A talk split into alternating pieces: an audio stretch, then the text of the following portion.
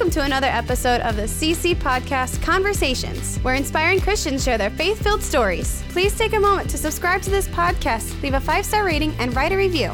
This helps push our content to a broader audience. Are you new to listening? Check out our other podcasts. First, the CC Podcast Daily Dose Devotions, where we're walking through the Bible, focusing on short clips of Scripture. Second is the CC Broadcast, where our weekly radio programming is archived. These podcasts are available wherever you're listening or at ChristianCrusaders.org.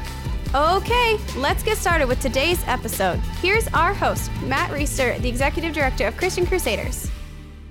Hey everybody, Matt Reister with the CC Podcast Conversations. Andrew, how you doing? I'm doing great, Matt. How are you? Good. We just rolled into Lexington, Kentucky. We're at the 2022 Consumer uh, Christian Products Expo. Yep.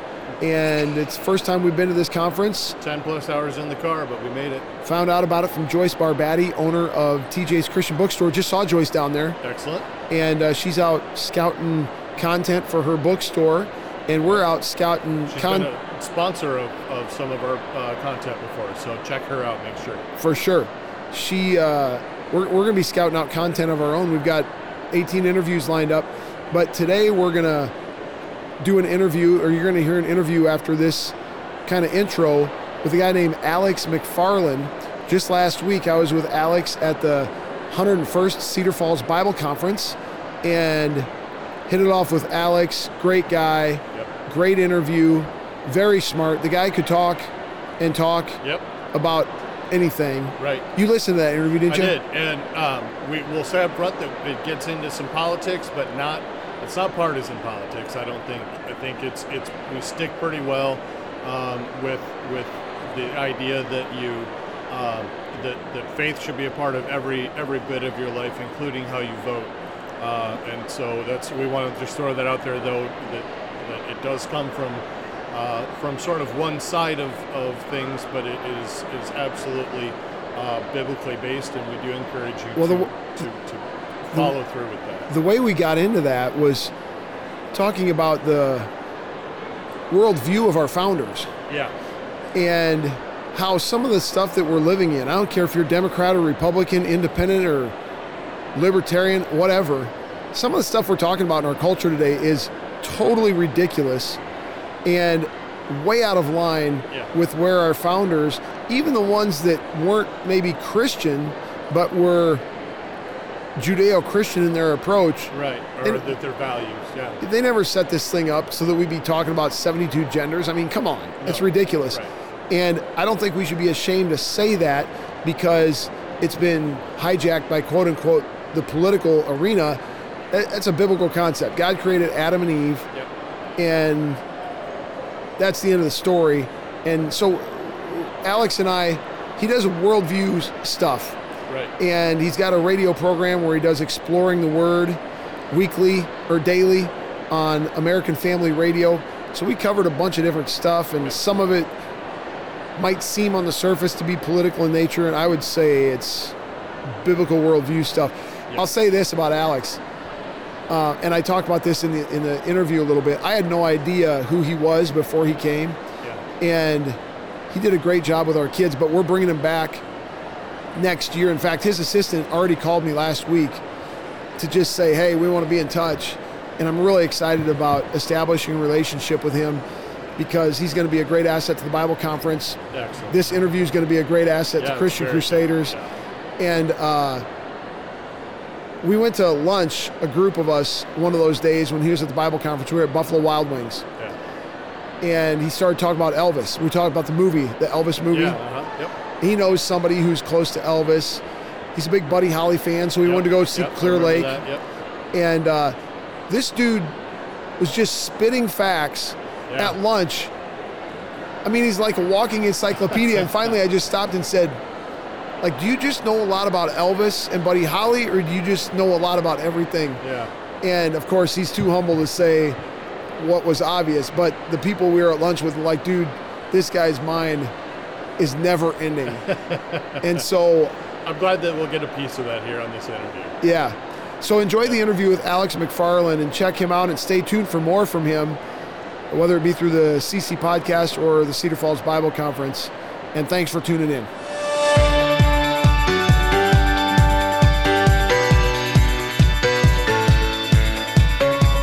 Hey, everybody, Matt Reister with the CC Podcast Conversations. Today I've got with me Alex McFarland. And uh, I got to tell you how I came to sit down with Alex. We're at the Cedar Falls Bible Conference. We're on location, their 101st gathering. And Alex was actually brought in by Dave Glander. You can actually hear a couple podcast interviews I've had with Dave in previous episodes from last year and at the NRB convention in March. And uh, Dave is running our junior and senior high ministry. He did that last year. Did a great job last year, so we invited him back from Reasons for Hope. And he put together this slate of speakers that I've since learned is a world class slate of speakers, not the least of which is Alex McFarland here. But I'm ashamed to say, and I had to apologize to Alex, I I never really heard of him, and I didn't realize what I was missing until I had people calling me saying, I see that Alex McFarland's coming to the Bible conference. Where can we hear him speak? And I said, Oh, he's over with the junior high, high and high school kids. And they're like, What? He's not at the adult stage. And I, I quickly did some research and realized this guy could have done the entire Bible conference in the adult sessions for the whole week. And so we're going to bring him back next year, Lord willing. I mean, the invitation's there, and we're going to back it up as long as he can make room in his schedule for us. Alex, thanks for your time, not just being here this week and I, I just think it reveals your heart to say, yeah, I'll go over in the retreat house and talk to junior and senior high kids and not get paid that much. Uh, but we'll make it up to you over time. Oh, Matt, it is such a blessing to be with you. And first of all, thank you for your friendship. And you and I, in these few days together, I, I feel like I've known you my whole life. I awesome. just feel like I've got a dear old friend. But thanks for having me on the show today. Just a couple minutes ago, you were finishing up, you recorded or you called in to do your daily radio program, Exploring the Word? Yes, yes. On American Family Radio. Right. And so you were gracious to let me kind of sit in on that and watch how you do all that. Uh, let's just start right there. What is Exploring the Word? If people don't know about it, how can they listen to it? And uh, get tuned into Alex McFarland. Oh, well, thanks very much. Well, Exploring the Word is a Bible teaching show that we do actually live five days a week, Monday through Friday. And sometimes we're not live, it's rare, like Christmas or something like that. But you know, about 99.9% of the time we are live. And um, the American Family Radio Network is a Christian radio network that I believe there's a station in Waverly, Ohio. Waverly, Iowa. Iowa. I'm sorry, Iowa. I got to stop you and tell you a joke. Okay. um, there's a, it's not a joke. There's a T-shirt that people wear around here that says the University of Iowa, okay, Idaho City, Ohio, because everybody mixes up Iowa, Ohio, and Idaho. Do they really? well, you know what? I was I was in Ohio. Uh, there's Miami University, Miami of Ohio, right? And they gave me a T-shirt, and I would wear this Miami University, and people would say, "Hey, how's the beach?"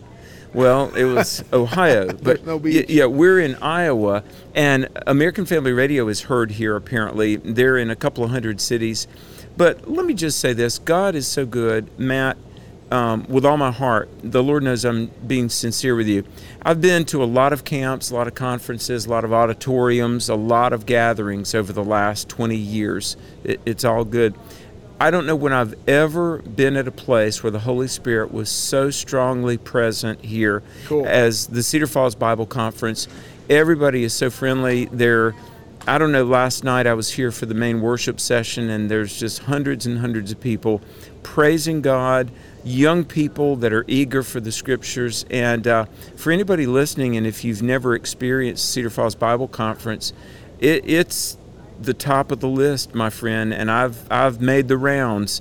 This place is wonderful, and I know God is using you and your wife uh, in leadership in a very wonderful way, and I, I commend you. That's kind of you to say. We're really really excited because, well, first of all, anything that lasts 101 years is not humanly explainable. I mean, so there has been a laundry list of leaders who have helped keep this thing on the tracks, and really, I mean, theologically, where I'm at it's not even the leaders that kept it on the tracks. It's God who, through the leaders, kept it on the tracks. And that's really what keeps me from thinking too highly of myself. I mean, it's just like I'm one more cog in the wheel.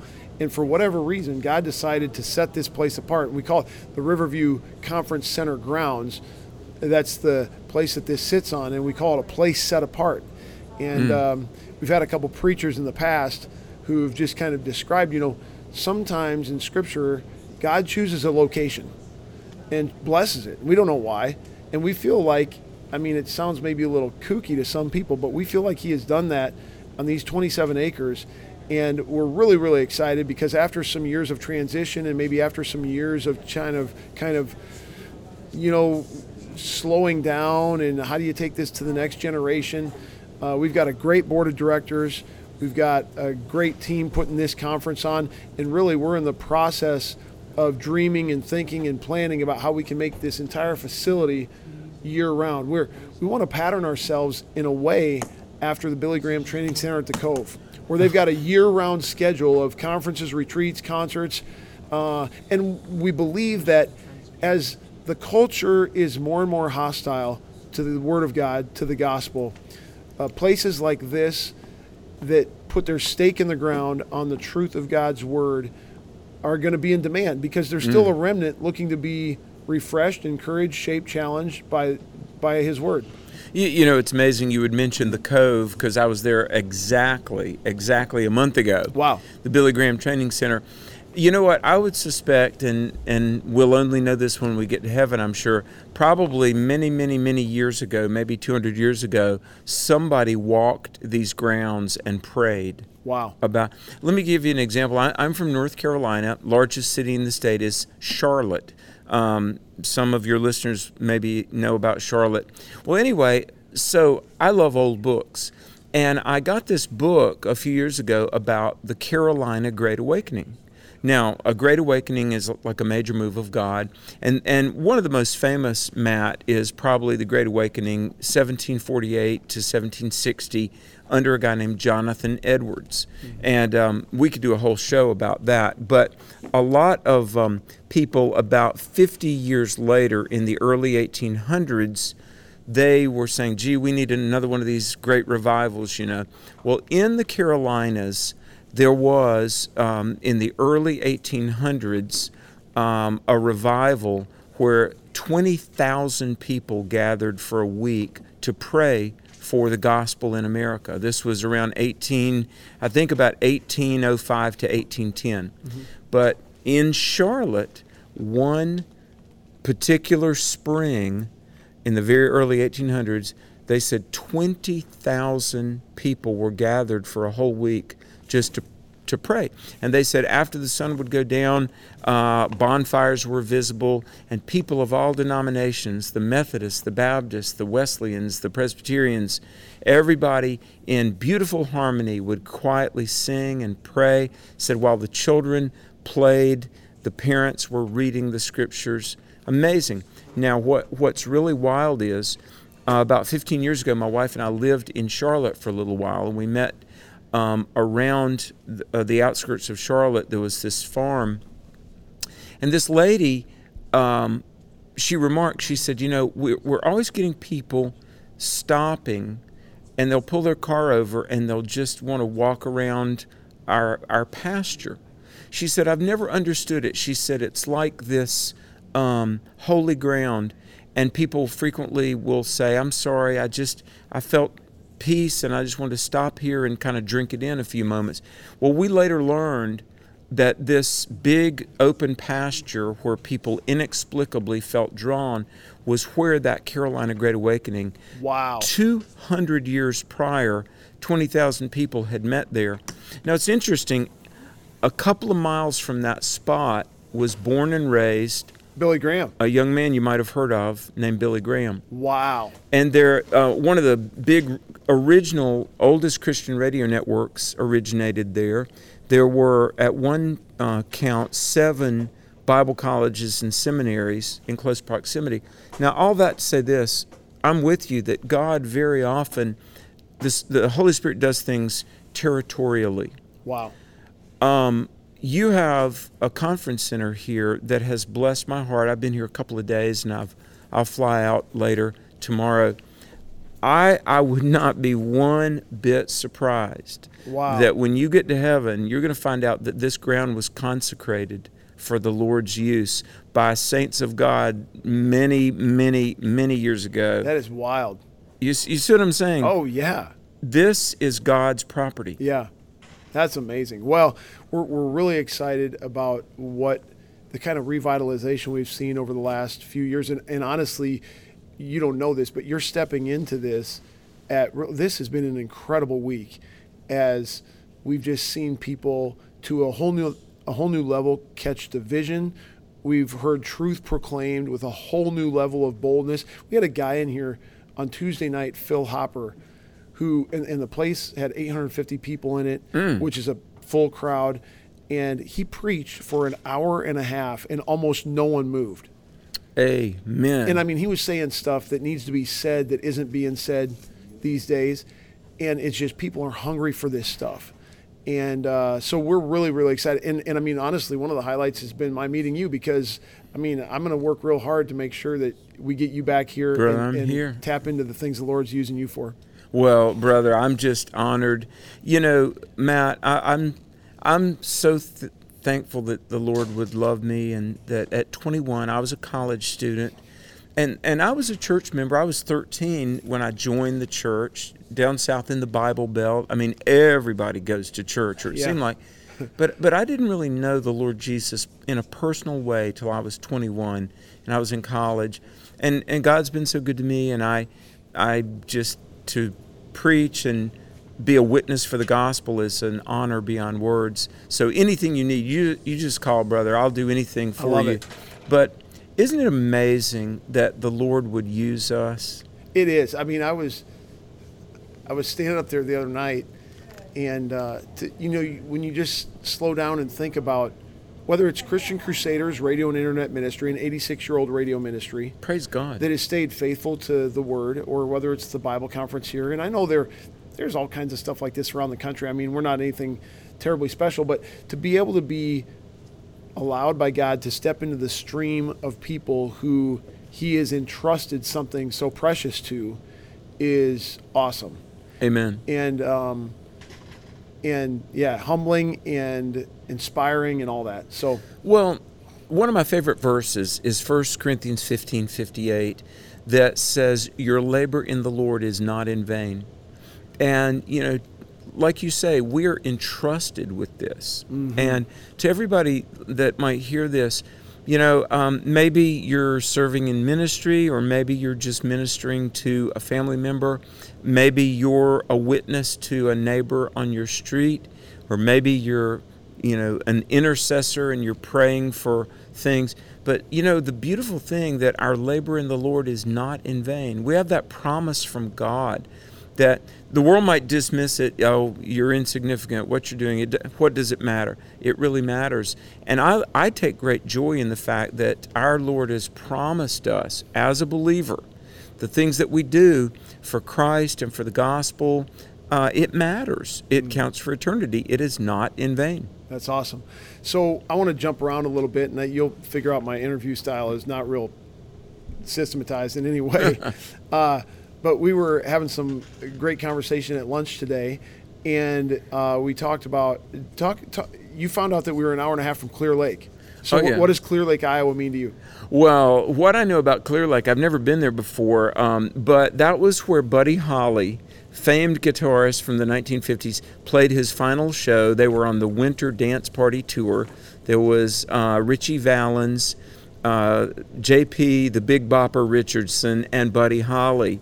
And after they played at the Surf Ballroom in Clear Lake, they were supposed to ride a bus uh, to their next city, but they chartered a plane, and a young pilot named Roger Peterson was flying.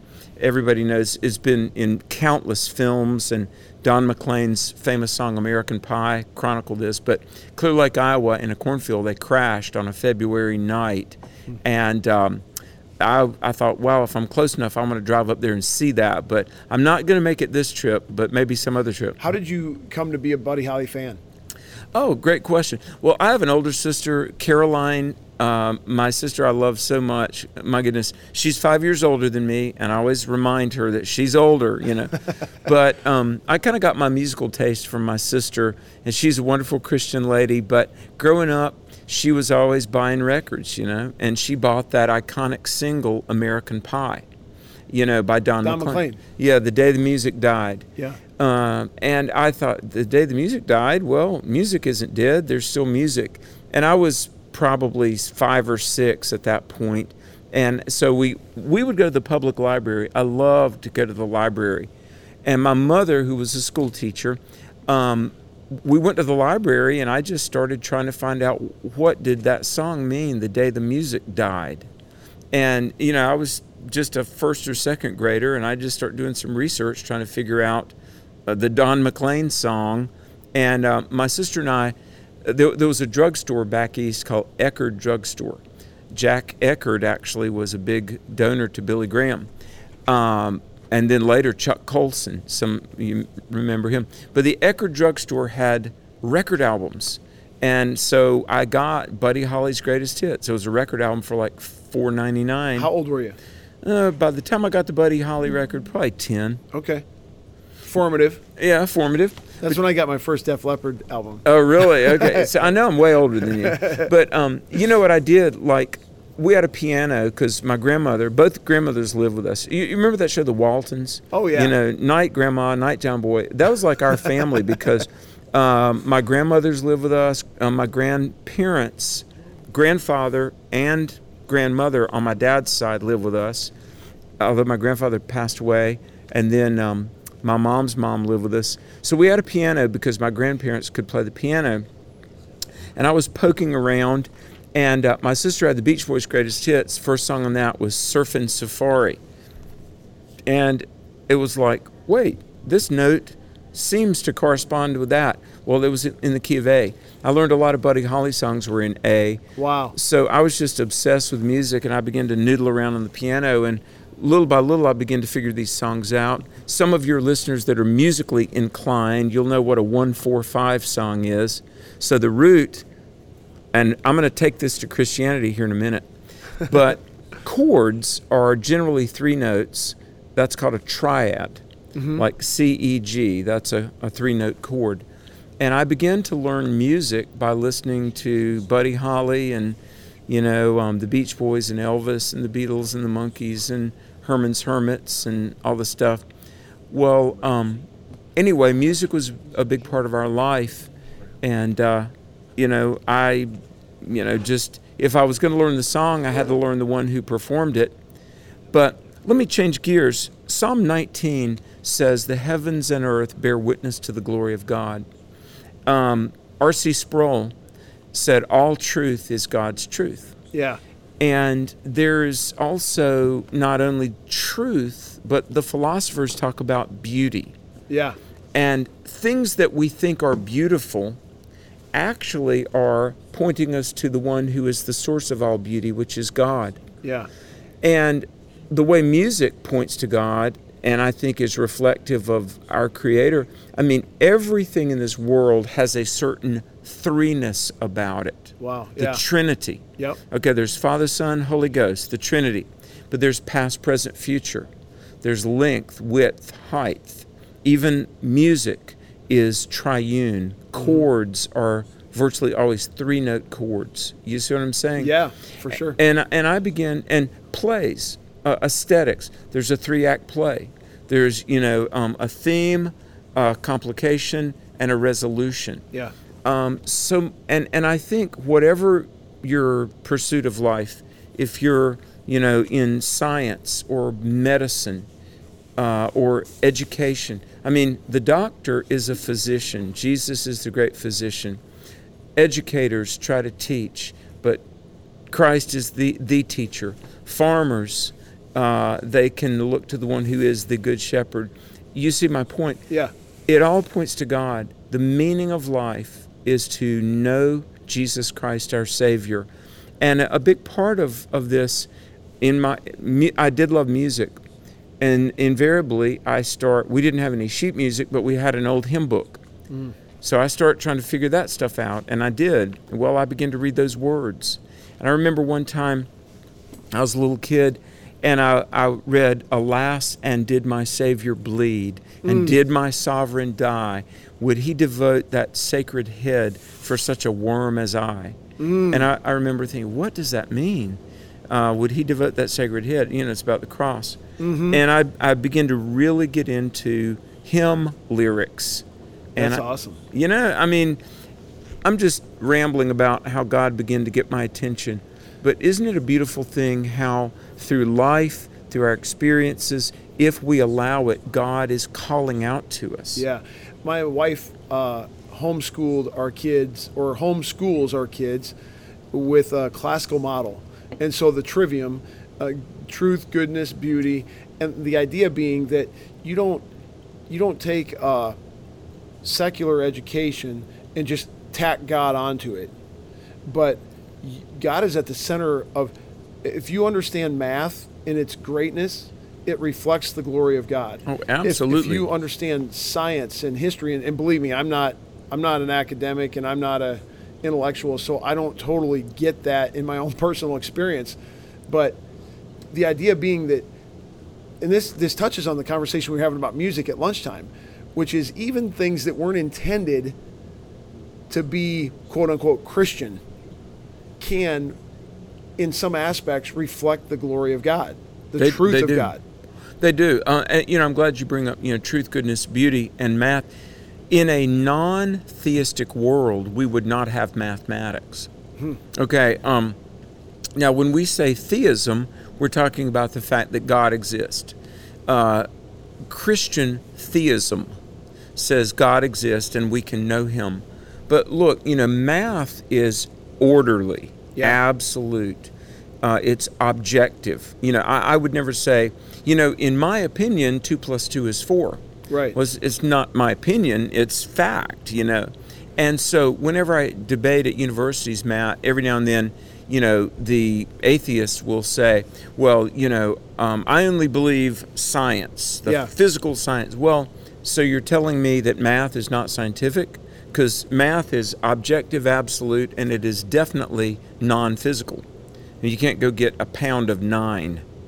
You, know, I mean, Yeah. So uh, math, I've had more than a few academics say to me that they became open to the idea that there must be a God because of the absolute objective nature of mathematics. I mean, in a random, purposeless, unordered universe, we wouldn't have a lot of things, but we wouldn't have math. Yeah. You know, math proves there's a God.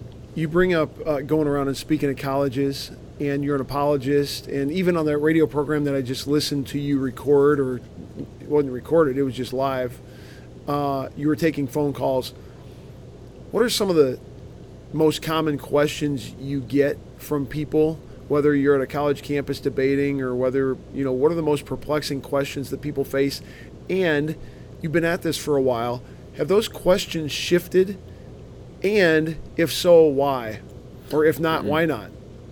Great question. Well, you know, Matt, I think the, the most common questions are questions related to why do bad things happen. Yeah. You know, if, if God loves me, why am I hurting? You know, if, if God is, is all powerful, like you Christians say, um, why doesn't He end pain and suffering? Yeah. Um, you know, on 9 11, the terrorists flew airplanes into the World Trade Center and the Pentagon. Why didn't God just put those airplanes on the ground? He, mm-hmm. he could have. And so the problem of pain. Now, the ways we answer those are, you know, very myriad, and you and I know that there's sin in the world. Yep. And sin doesn't mean there's no such thing as God. Sin and evil and violence just shows how desperately we need a savior. You know, I was debating an atheist, and he said, um, and this was kind of his powerful statement in his part of this debate. We were, I think it was this debate in South Dakota, Silver, Silverfish, South Dakota, Black Hill State University. I debated an atheist. He said, I look at the world and I say, things ought not be this way. Mm-hmm. And I said, Well, you know. So does God. Yes. God looked at the world. I, I love the last verse of the book of Jonah. Uh, God says to Jonah about the Ninevites, He says, Shouldn't I have compassion on these people? They don't know their right hand from their left. And, and God so loved the world that He sent His only begotten Son, that whosoever believes in Him should not perish but have everlasting life. God looked at this world and said, I'm going to have compassion. those those fallen people need a savior. Mm-hmm. And matt i'm so glad that we serve the one if we will put our faith in jesus be born again and he's coming one day it may be very soon but we serve the god who says behold i make all things new. Mm-hmm. There will be no more tears no more death no more sin. All the crooked will be made straight. And so i just want to say maybe somebody hearing this is kind of having a tough day Yeah. on the struggle bus, as they say. we we serve a God who says, "I'm coming back, and I will receive you unto myself, that where I am, there you may be also." Uh-huh. So sin doesn't prove there's no such thing as God, but sin does prove that we're broken, and and we need God to fix us. For sure. So if someone were to ask you, well, it's funny, my dad and my mom once in a while ask me, so people ask us what you do, and we don't really know what to say because it's a bunch of different stuff. It- it- we know- own a fireworks store, we run a couple ministries, we- Yes, yeah. whatever, whatever. Um, what were you going to say? Well, that, that was like my, my dear mother. She's in heaven now, but uh, she died seven years ago, and it worried her to death that I don't have a job, quote unquote. You know what I mean? You know, yeah, totally. So if somebody were to say, Alex McFarland, what do you do? I mean, you're involved with a bunch of different stuff, but how would you kind of summarize it? Well, I'm an evangelist. You know, um, I was a youth pastor for 11 years on the staff of a church back in North Carolina, and I've I've been a pastor. But um, we we started to put on events. One of the reasons I really love what you do is because we, in my hometown of Greensboro, North Carolina, we rented this local auditorium and we brought in Coach Tom Landry. You remember the Oh, yeah, Dallas Cowboys. Cowboys? Yeah. And we had a band. We had this. There was a group. I, I would, I would be certain they've probably been here. Point of Grace. Do you remember them? Yeah, I think they have. Yeah, Yep. a female band. Yep. So um, we tried. We put on an event. Like eight thousand people came out. I was like, wow, I like this. And then we did. Uh, we brought in Josh McDowell and James Dobson and. So we called our conferences Truth for a New Generation. And at this point, we've um, done 49 conferences. We've had as low as 550 people, as high as 8,000. Wow. We average about 3,000 attendees. But um, the, after a while, my wife said, um, you know, something. Either you're going to be a youth pastor or you're going to run these conferences Yeah. you know, and so it was a big step of faith.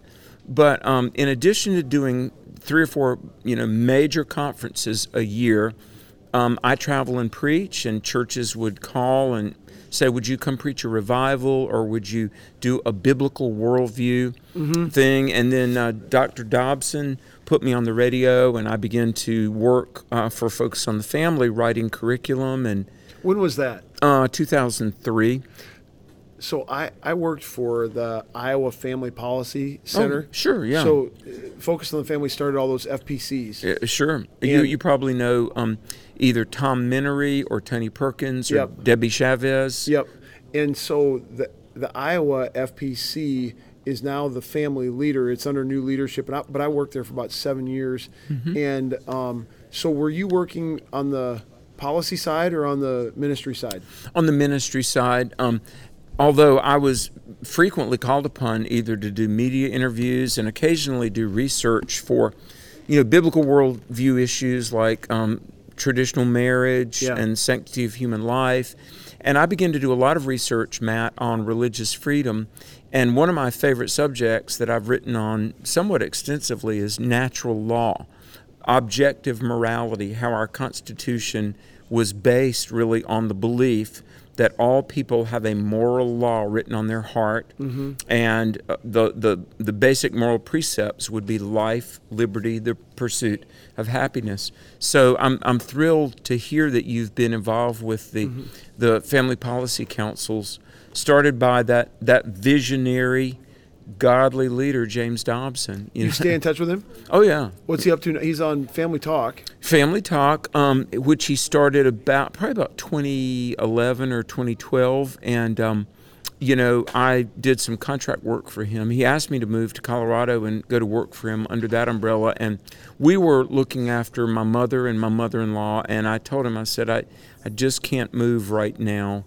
Um, but he's um, cut back a lot because he's in his 80s. Still does a few shows a month for Family Talk, uh, but just the greatest guy in the world. I mean, really.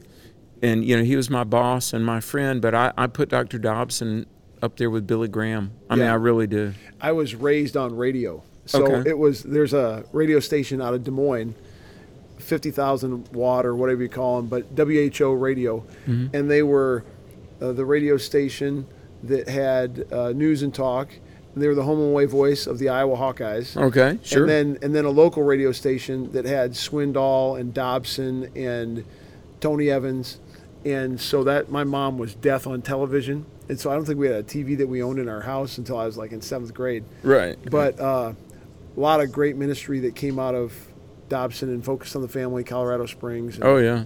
Well, y- you know, um, just a, a kind of American history in a nutshell. You know, you know, if you look at 1960 versus 1970, uh, there was a massive paradigm shift in that brief 10-year period. I mean, when when 1960 came along, you know, you've got Lucy and Ricky um, on television, not even sleeping in the same bed, but in twin beds.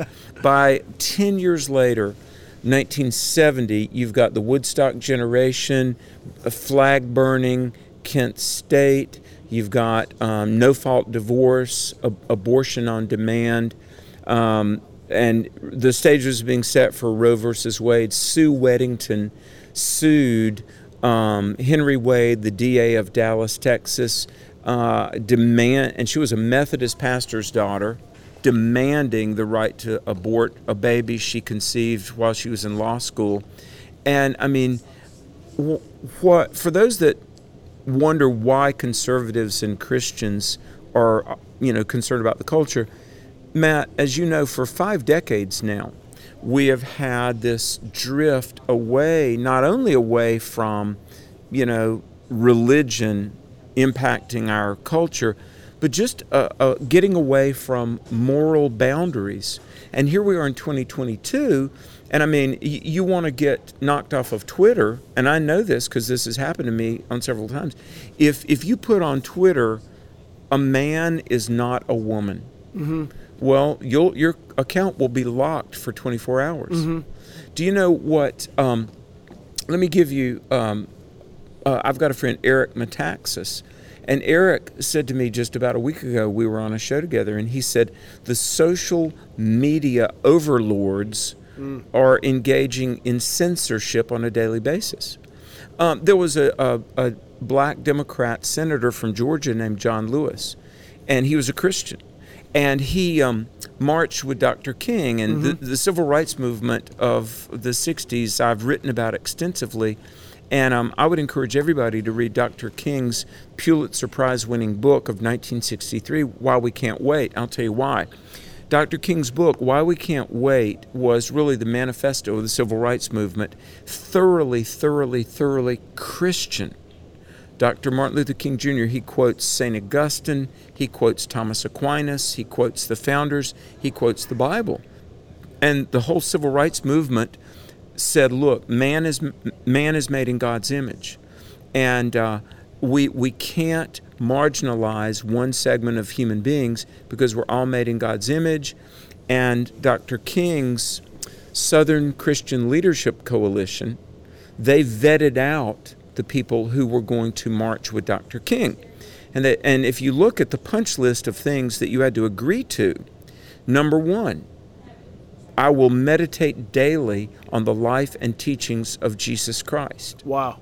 Oh, thoroughly Christian. Well, anyway, John Lewis was one of Dr. King's um, colleagues, along with Fred Shuttlesworth, a great Christian in Birmingham, Alabama, who the airport is named for Fred Shuttlesworth.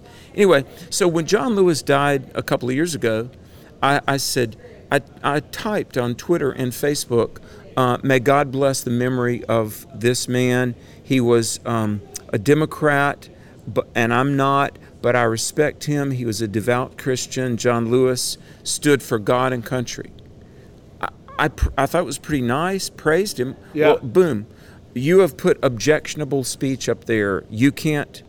And so for like 48 hours, my Twitter and Facebook was frozen. Now, let me give you the flip side of that. So I was on some show and I was being interviewed. I forget what it was because I mean I've done a lot of shows. Anyway, somebody tweeted Alex McFarland is homophobic. Hey, a million bucks for the first person who can shoot this blankety blank blank. Wow. And there were all these other people. So like basically a bounty on your head. Exactly. Right. So then a number of other people chimed in and said, um, yeah, why can't somebody shoot this blankety blank? Yep. M- meaning myself. Yep. And there were a number of tweets and reposts in like manner. Said, yeah, I've watched him on Fox News. Alex McFarland is an arrogant, uh, transphobic, homophobic, Islamophobic, uh, white nationalist, Trump, blah, blah, blah. Yeah, somebody should shoot this guy. All right, I get a call from the Greensboro Police Department and said, uh, Reverend McFarland, on social media, they're jokingly talking about who's going to get a million dollars to be the first person that can put a bullet in you. Do you feel like you need protection? Police department calls me. I was like, uh, no, look, I'm, I'm not worried about that, but thanks anyway. So I called up Twitter and said, hey, you know, look at this thread. Yeah. I said, look, I can tweet a Bible verse and I get frozen. Do you think that maybe under your big umbrella of objectionable speech, this, and I get this auto thing email, and it says, um, look, we know a lot of things are said, uh, you know, in a jocular vein. Jocular, people are kidding. Um, and we monitor this heavily. We take the greatest concern, but um, if if if it's not taken down, it did not violate our speech code. so here, here's my point about the inequity of the day. And it, look, it doesn't matter to me. I belong to Jesus. Amen. There's not a hair on my head endangered till Christ is through with me. That's right. But my point is, you can post Bible verses from Romans 1 and 2, and that's objectionable. Yep. But you can joke about shooting a minister, and that's not objectionable. That's proof that we need a revival in our country. as we talk about this stuff, so this ministry right here, Christian Crusaders Radio and Internet Ministry, we have for 86 years basically, I've found some old sermons that have touched on political issues, but basically steered clear of political things and focused on the truth of God's word, the gospel, etc. Um, and like I said, we've touched on some of it, you know, and I get it, and I've kind of submitted to that, and we're going to continue along that vein. But so many of these issues, you know, even some that you that you just mentioned in passing, are primarily biblical issues that have been hijacked by the political class. And so, what wisdom do you give to Christians who are wanting to keep the main thing the main thing? And the main thing is the gospel, the truth of God's word. But we're living in a increasingly complex world where these things are tangential to each other all the time. They're always touching each other. Um, you know, but we don't want to become voice boxes for the latest political cause and thereby lose our voice as ambassadors for Christ. How, how do you navigate that or coach people to navigate that? Oh, great question, profound question, because for sure, for sure, the job one is the Great Commission. You know, Yep. Uh, and I- I had a young minister sort of uh, gently reprimand me the other day and say, "Well, you know, God didn't call me to make Americans. God called me to make disciples." and and I get that, of course. But but you know we we have a free America because of the involvement of Christians. Yeah. Uh, I, I mean really. Um, 354 to 430 AD, there was a really smart guy named Augustine. Uh, really smart. Uh, I happen to think one of the smartest mortals that ever lived. And uh, Augustine wrote a work that came to be known as City of God. And basically, Augustine said that until we get to the city of God, we have an obligation to the city of man. I mean, we, we really do. And uh, there was a colonial statesman named Edmund Burke. This is why Christians really ought to care about politics and be involved. And, and again, not to the exclusion of the gospel. The, Yep. front burner issue is to win the lost and make disciples. But Edmund Burke said, all that is necessary for evil to triumph is for good men to do nothing. And see, there, there is no such thing as a cultural vacuum. If we, the church, retreat from the public square, something will fill it. It will not be neutral.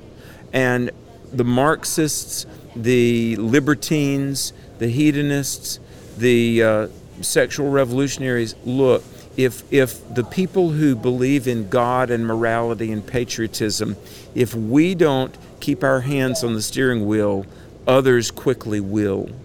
Right. And so uh, I say to pastors who, many pastors piously say, well, you know, I don't, I don't sully myself with commenting on politics. Uh, yeah, well, your your right to freely preach the gospel won't be around forever if we don't stay informed, vote, and encourage our parishioners to vote and vote godly. What is the status of religious liberty right now? Uh, it's it's very much in jeopardy. I mean, people in America, maybe my age and older, cannot fathom that. I mean, it, and so I think that it doesn't get taken seriously because you're like, what do you mean religious liberties in jeopardy? That that's not possible. This is America. What are you talking about? Well, um, by the way, the First Amendment, uh, very interesting. I've uh, at 200 American universities, I've I've raised this question: Do you know who wrote the First Amendment? And I've yet yet to have a faculty or a student know the answer to that question. Uh, I'll, share it in a moment. But whenever I'll uh, I'll be at a university and I'll say, you know, marriage is between a man and a woman, and hands go up and they'll say, look, no, don't impose your religious views on me. The First Amendment says Congress will make no law regarding the establishment of religion. Well, part of that famed non establishment clause in, includes the words also that Congress will not prohibit the free exercise thereof, right? All right. I asked people who wrote that First Amendment. Nobody ever knows. Well, it was a man named Fisher Ames, A M E S. Fisher Ames was a devout Christian. Fisher Ames said that he wished that the Bible was taught in every public school. He said because it is the best vehicle for teaching morality to young people. That's pretty much verbatim quote. Now, I'll say, should we teach the Bible and biblical morality in public schools? No, are you crazy? Of course not. Say, I'll say, really, why not? Well, that would violate the First Amendment. I'm like, really? Isn't it interesting that 21st century um, secularists know more about the application of the First Amendment than the, The guy, guy who wrote it. the First Amendment? Yeah. You see what I'm saying? So here's the thing. Um, we uh, in in well, I'm trying to think of uh, what to say here because there's so much I could say. But religious freedom. In fact, there are lobbyists all the time that what you and I are doing, broadcasting, whether by radio, television, or podcast. The the idea to say that sinners must repent. Um, do you know uh, right now, and I, I know many, many publishers, Romans 1 and 2, 1 Corinthians 6, and Leviticus 18 all are condemnations of homosexuality. There are groups that want to make it illegal for publishers to publish Bibles with those chapters in there. Wow. I mean, we are living in the age of censorship, and the more precise term would be viewpoint discrimination. So we ask people, should kids be able to hear that Amer- 54 of the 56 signers of the Declaration were Christians? Uh, and should we be able to explain what that means? Because to understand our Constitution, it might behoove us to understand the worldview of those that gave us this free, safe, prosperous society. But you can't do that. Listen, um, I go in public schools and I'll quote the founders. I don't. I don't even crack a Bible. And I was interrupted. I was in Louisiana giving a talk on the Constitution, and I'm simply quoting verbatim quotes of John Adams and George Washington. And I was interrupted mid presentation by uh, the vice principal who said, Time out. Um, you, and whispered in my ear, said, You're about to cross that line. I said, "W- Cross what line? They said, Well, you know, separation of church and state.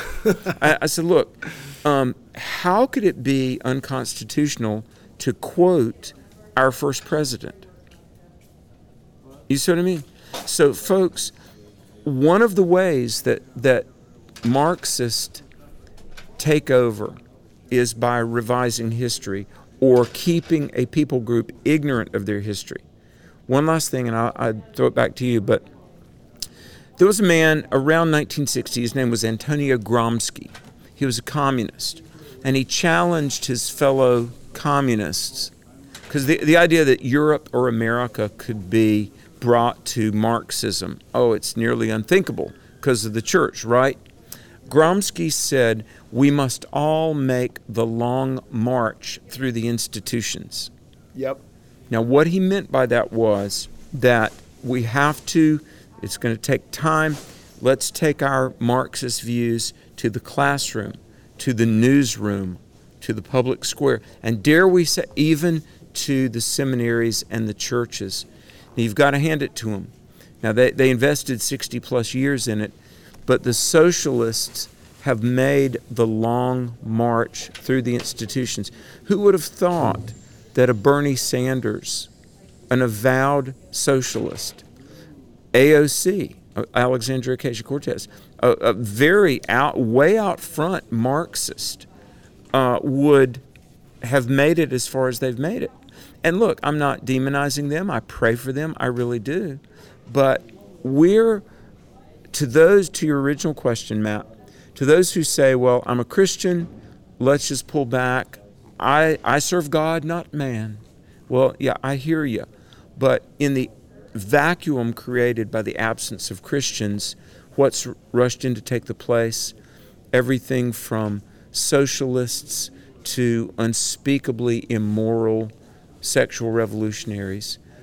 We've only got a short window of time. We must call our nation back to Christ. And who's going to do it if not the Christians? Amen. You know, while you're going through all that stuff, it reminded me so many people who are my age or younger aren't even aware of even a, a fraction of what you've talked about. And one of the things we talked about is separation of church and state. I just had a conversation in the last week with somebody where this came up, and I was reminded again oh my goodness, people have no idea that the way this is being taught is nowhere near what Jefferson meant in a personal letter to the Danbury Baptist. Walk us through that.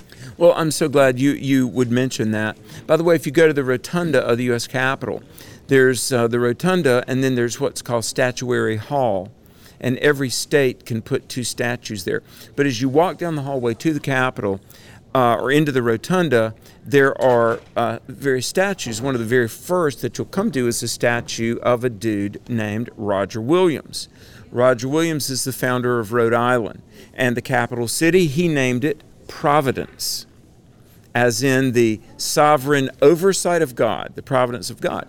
Well, Roger Williams had commented on the birth of America that the weaving into our government principles of good civil government wedded with principles of the Bible. And Roger Williams, a Baptist preacher who is in the U.S. Capitol statue, uh, he said, In America, the wall of separation between the garden of the church and the Egypt of the world, God hath forever broken down.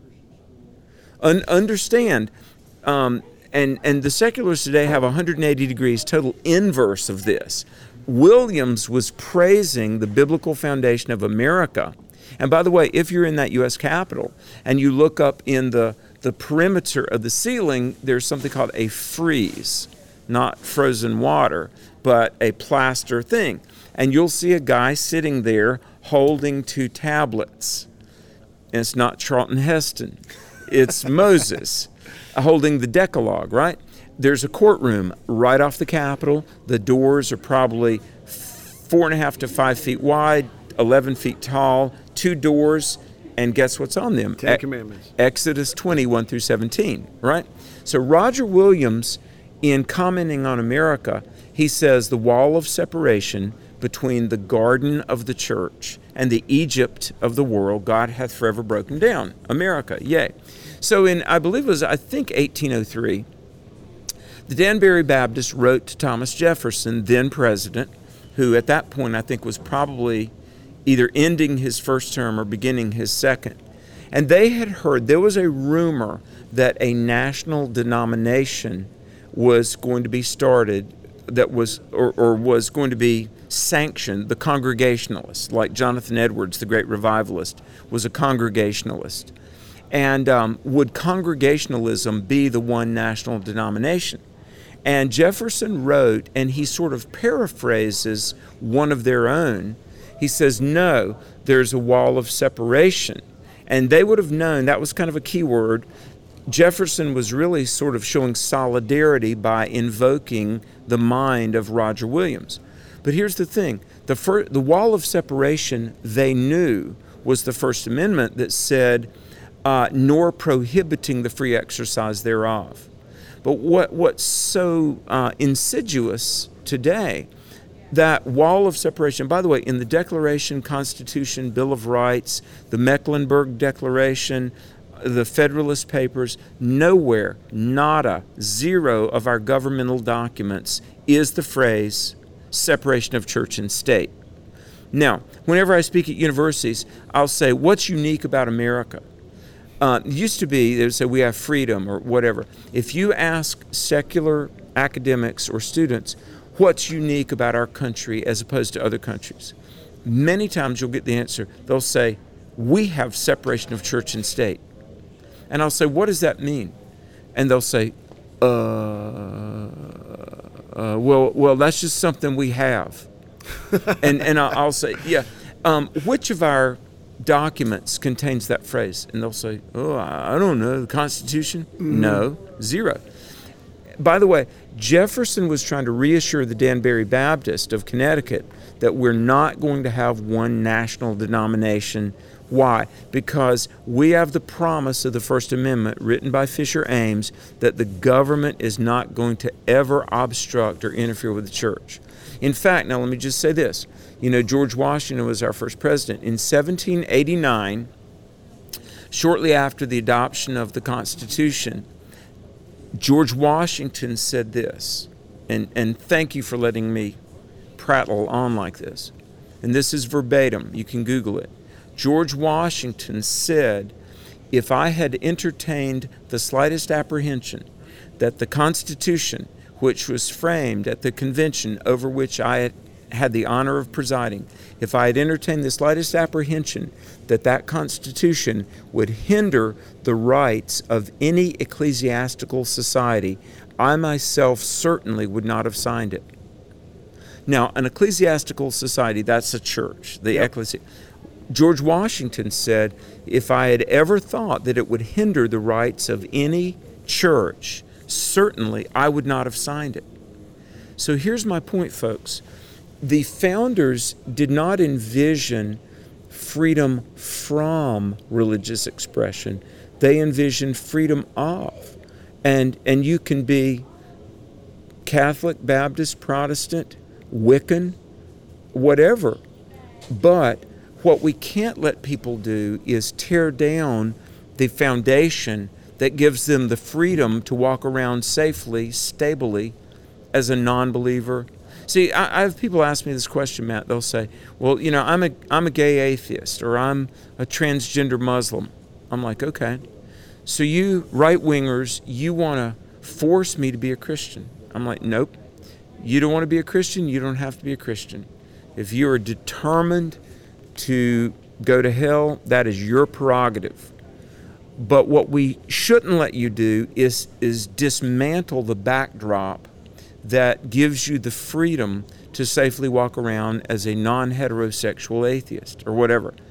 If you, if you want what we've had, which is freedom, prosperity, stability, if you want what we've had, you have to tolerate what gave it to us and without argument. And I, I know historians, sociologists, uh, I, I correspond with a twice Pulitzer nominated sociologist in Texas, Jew, Christian, all of them, they will agree with what I'm saying, Matt.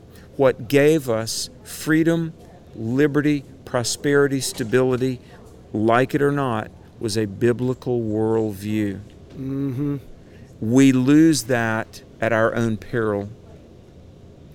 The thing that it's pretty superficial, but it's one of the details that I remember learning about separation of church and state in Jefferson.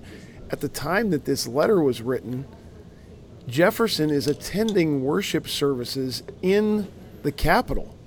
There, there was a congregation meeting in the House chambers, I think, in Jefferson. Now, who knows if he was a believer or not? Someone would say he was a deist who didn't trust Christ. We don't know, whatever. But uh, he was attending and kind of giving his blessing to, at least when he was president, maybe that's not when he wrote this letter, this idea that a Christian gathering could meet in the House chambers Yeah. on Sunday, which, if he meant separation of church and state the way that we interpret it today, uh, that that would not have been happening. Exactly, exactly. Do you know um, Jefferson at one point went to Congress to raise like fifteen thousand dollars to send Bibles and missionaries to the Western states to try to share the gospel with the Indians. And um, when Congress, um, they gave part of the money, but not all of the money. Then he raised it privately. Now here, here's a, a, a sitting president who wants to use government money to send Bibles and paid missionaries to the West. Uh, let me say this too about people that um, they love to invoke Jefferson, the, the deist, they believe. By the way, a great book by Dr. Jerry Newcombe and Dr. Peter Lillback is called Doubting Thomas, question mark. Well, what a lot of people don't know, and, and it's really trying to get to the belief system of Thomas Jefferson. I personally think I'm going to say there's a better than 50% chance that Jefferson was a Christian. And l- listen to this. Um, in his final years in the Charlottesville, Virginia area, by the way, he started the University of Virginia, UVA. I've, I've been there. First position he hired, not only because he found the person he wanted, but very symbolically. The, Je- nothing about Jefferson was an accident. Mm-hmm. Very meticulous guy. And even one of my friends who passed away, Christopher Hitchens, was an atheist. We debated, we corresponded. He wrote a book called Thomas Jefferson, the First American. And Hitchens, in this book, says, and, and Hitchens was an avowed atheist. He was, he was a, a contradiction in some ways, pro life. Look, I knew Hitchens. He said America was founded as a Christian nation, and Jefferson was not a deist. Now, in the last 10 years of his life in Charlottesville, Virginia, well, first of all, Jefferson, the first position he hired at UVA was a chaplain. Uh, No accident there, very symbolic, because Jefferson believed that, you know, education begins with the acknowledgement of God. And, and now the founders would use words like the, the great architect or the divine creator. You know, they might not talk about Jesus as much as you or me, although they did sometimes. But Jefferson, in the last decade of his life, was a reader in an Anglican church in Virginia. And for almost an entire decade, first of all, to be ordained, he went through a theological exam that would probably be tough sledding for even most ministers today. But among his duties on Sunday morning, he would be the reader of the Apostles' Creed. I believe in God the Father Almighty Maker. So here's the thing I've got to ask people would a deist, Who was meticulous? yes, who, I mean, like nothing this guy did was insignificant, it was all very purposeful. Get up, go to church every Sunday, every 52 weeks for almost a decade to stand up and be the guy to read the Apostles' Creed. This is no nominal, casual dabbler in religion. Um, I would encourage people to read the Lillback Newcombe book. But by the way, I interviewed a lady on my radio show, um, and she wrote a book called The Faith of Our Founding Father The Spiritual Life of George Washington. Now, Washington kept a morning and evening prayer journal, and I'll give you one entry. Um, tell me about how uh, much of a skeptic this would be. George Washington, in his prayer journal, this is how his prayers would begin Heavenly Father, before whom I may appear only if wrapped in the ro- robes of righteousness of thy dear son Jesus. Dot, dot, dot. Wow. This is George Washington's prayer journal. Heavenly Father, before whom I may appear only if wrapped in the righteous robes of thy dear son Jesus. He understood the gospel. Yeah. Yeah. Uh, Like, this is not a skeptic that writes prayers like this. Right. And and hundreds of prayers. So that this lady, she did her best to you know collate and copy Washington's prayer journal, and I, I interviewed her on the radio. Now look, here's the point: we're in 2022, and I know our home is in heaven. I know America's not perfect, but I'm so glad that we are the inheritors of a nation not perfect, but we really were a gospel centric country. And I believe we were at our best when, when we were. May I share one more quote? I know we're probably horribly over time. No, there's no time. And I've actually got a totally different subject I want to bring up shortly, but 1954, Supreme Court Chief Justice Earl Warren. Mm-hmm. Might have heard of the Warren Commission. They looked into the assassination of JFK. So, 1954, he's interviewed by Time Magazine. Chief Justice Earl Warren, and this is a quote, and again, this is no raving right wing evangelical. He said, quote, no one can read the history of our country without realizing that the good book and the spirit of the Savior have from the beginning been our guiding genius. I believe as long as we do not deviate from them, no great harm can come to us. End of quote. 1954. Now, Chief Justice Warren, the good book and the spirit of the Savior have from the beginning been our guiding genius. As long as we do not deviate from them, no great harm can come to us. We were a Christian, we are a Christocentric country. Now, uh, let's make sure that little fire doesn't go out. Amen. So the place is filling up a little bit. We're hearing some background noise. And if you got it, do you have 10 more minutes? Yeah. Okay. Or whatever it takes. Um, at lunch, this is a totally different uh, direction that we're going here. At lunchtime, we were talking about music and music preferences, and we were talking about freedom and liberty in Christ. And 35 years ago, yesterday, an album that was hugely influential in my life, which people are maybe not going to be happy to hear this, some of them at least, was Def Leppard Hysteria, a rock and roll band from the 80s, 1987. And uh, it starts out with a song that opens up like the Bible does. In the beginning, God created man, but then it kind of deviates from there. And we kind of had a conversation at lunchtime about what is it okay for a Christian to watch or listen to, and if there is some variation in that, how should we talk about those things? Like I like going to movies, Yeah. and if I stand in front of a group like this at the Bible conference and say I was at the the most recent Marvel movie and I thought it was great because of X, Y, or Z, but there might have been some things in it that offend the sensitivities of other believers that are in the room. Or I put a post up about Def Leppard's album turning 35 years old. Definitely. I, Matt Reister, I don't know you anymore. no, no, I'm kidding. So, so what? Uh, and, and we don't need to recreate that conversation from lunch, but I'm just thinking, what what kind of wisdom do we have about how we live in the world as Christians without contaminating ourselves in a way that would be sinful, and without causing others to stumble, those kind of things.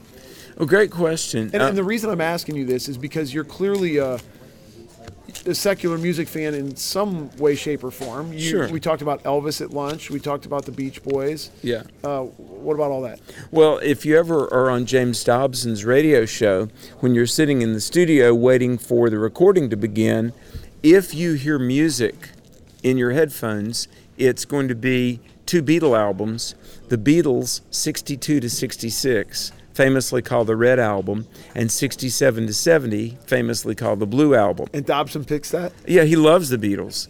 And I remember one time I was sitting there and I was like, wow. And I know these records because my sister and I had them. I said, You like the Beatles? And Dr. Dobson said, Well, yeah. He said, I was coming along and he said, You know, you got to admit their music is great.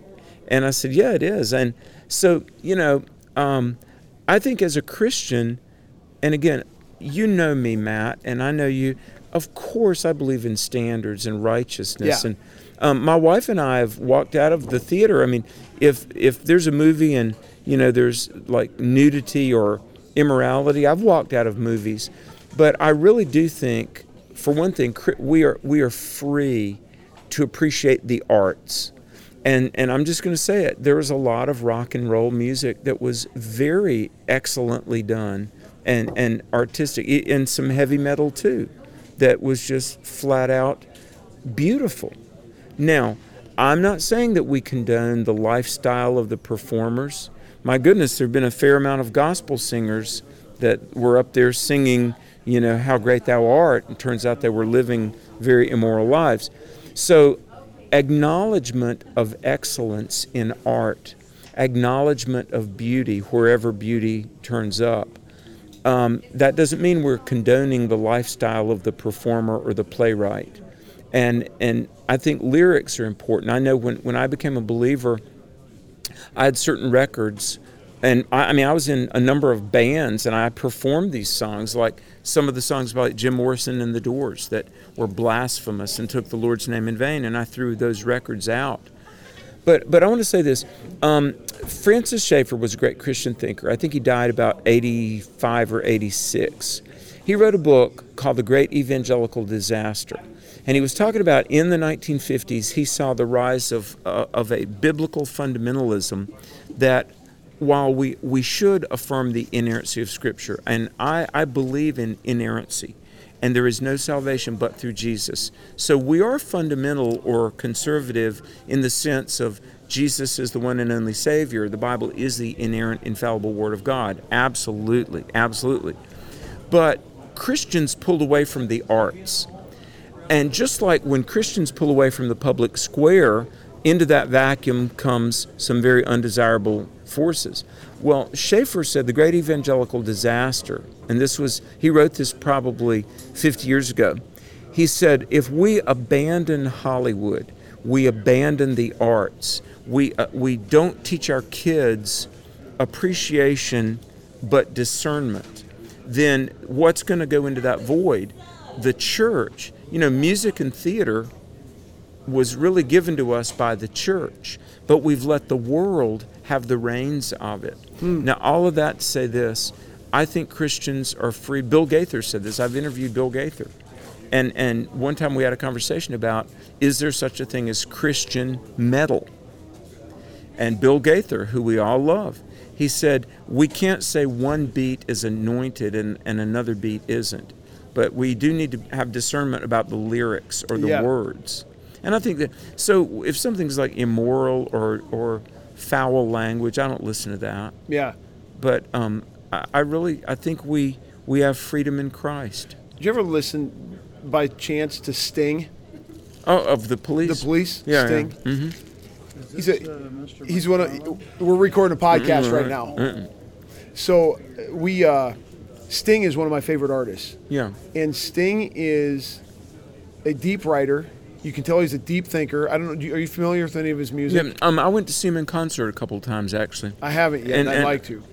I'm not a huge fan, but yeah, he, he is very deep. Um, one of the things I've noticed listening to his music, and you see this, I'm just using this as an example, but you can see this. Back to our point about everything i at some degree displays the glory of God. I mean, unless it's just our outright sin, right? But Sting has some some music. He's clearly, as many artists are, he's clearly exposed to and understands the Bible, the gospel. You know, a lot of times they draw from scripture as the inspiration for songs and movies and poems. do, by the way, do you remember the, the lyrics to the song "King of Pain"? Yeah. That's great poetry. I was an English major. I love poetry, and um, that's really wrestling about the problem of evil. And there, there's, um, Yes. you know, a little plant struggling on a high rock wall. Yes. There's a tattered flag on a flagpole. Um, he's trying to wrestle. Why is the world like this? Why is the world broken? Yeah.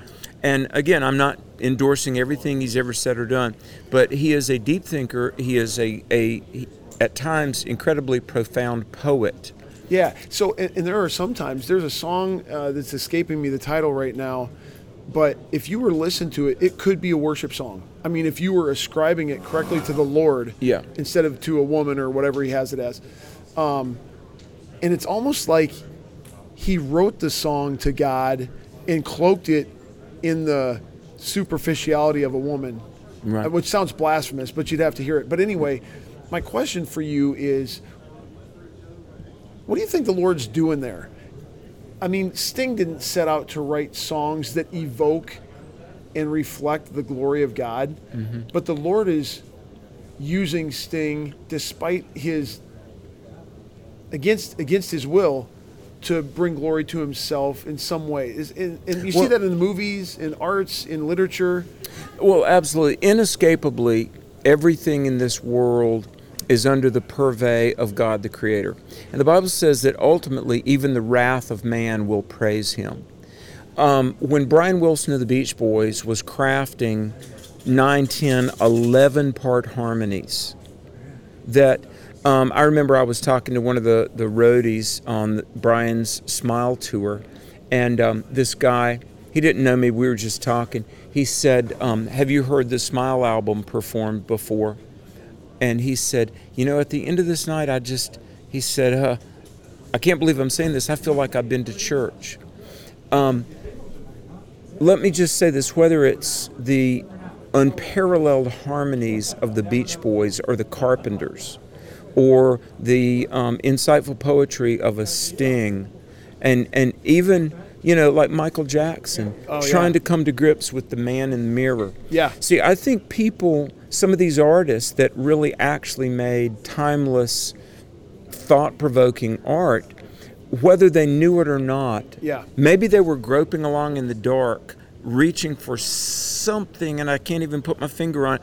They were, they were thinking about God. They really were. Now, Paul on Mars Hill in Acts 17, he quotes Greek poets to these Greek philosophers. So clearly, Paul was a culturally literate Christian in his day. I think we're to be culturally literate Christians in our day. Now, the human heart, I don't care who you are, you struggle with three things acceptance, significance, security. Why am I here? Uh, do I matter? Do I fit in? And am I safe? Where am I headed? And, and whether you've got Paul McCartney singing about Eleanor Rigby, uh, Father McKenzie wiping the dirt from his hands as he walks from the grave, no one was saved. You know, whether you've got John Lennon, and, and I, I really don't like the song Imagine, where Right. he says, Imagine, you know, there's no pain. How do we get to that world? Well, they might not have known it, but what the heart was crying for was God. Augustine said, The young man heading to the brothel is actually seeking after God. Oh wow. Now, one last thing, and you are so patient. I know if my wife were here, she would say, You know, I've talked too much. I love it. There was a Jewish philosopher named Martin Buber, B U B E R, and he said, In every life there is I and there is thou, the I thou distinction. What does that mean? Everybody has this hole in their soul, and they, they might not be able to say, What I really need is the Lord Jesus, but everybody wants God. Now, if we don't know the true God, we'll try to install one of our own manufacture. Maybe it's sex or substances or money or achievement. Um, I talked to a guy, I was in Hollywood a few years ago. This guy had just won his first Grammy. And he said to me privately, he said, I'd give everything I've ever done to know that my father loved me. Wow. See, um, that's why I, I really do think, and again, use discernment. Um, one book I read to believe, all other things I read to consider. Ah. That was Norm Geisler, a brilliant Christian thinker. We need to be culturally literate, and we, we hear the angst and the cry of some of the anybody from you know, even I've, I've read some of the modern rap lyrics Yeah.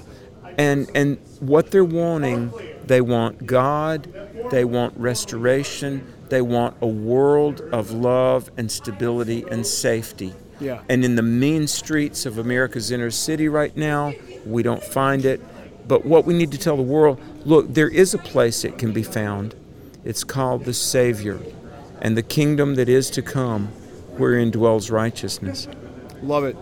So we're going to cut it off here, but before we do, you've got a website. Where can people follow you online or on social media? Or we cover the AFR thing. Oh, thanks. Well, just my own website, which is alexmcfarland.com. And we do some radio, some TV. We're on all the social media platforms. But I want to tell you, I'm the biggest fan of Cedar Falls Bible Conference. I'm so thankful that we've gotten to know each other and um, hope to cultivate the friendship. Awesome. Great thinker, stimulating conversation. I know our audience will love it, and we'll do it again when you come back next year. Bless you, my friend. Thanks.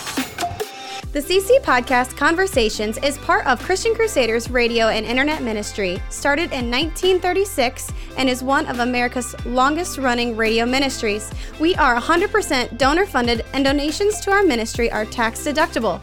So if you are encouraged, challenged, or inspired by today's conversation, please consider making a donation on our website, ChristianCrusaders.org, or mail a check to Christian Crusaders, 7401 University Avenue, Cedar Falls, Iowa 50613. In addition to our other podcasts, which I mentioned at the front of this episode, I want to mention two of our other ministry partners worth checking out. First, the Cedar Falls Bible Conference, equipping believers with the truth of God's Word since 1922. Visit cedarfallsbibleconference.com for free access to previous conference content or for more information about upcoming events. Second is Power to Change Digital Strategies, an online ministry partnering volunteer Christian mentors with people around the world searching the internet for answers. If you or someone you know could benefit from an anonymous online conversation with a caring Christian adult, go to issuesiface.com. Or if you would like to be a volunteer Christian mentor, please visit p2cdigital.com. That's the letter P, the number 2, and the letter C, digital.com. See our episode notes for details and links, and remember to subscribe, leave a five star rating, and write a review. God's richest blessings to you, and thanks again for listening.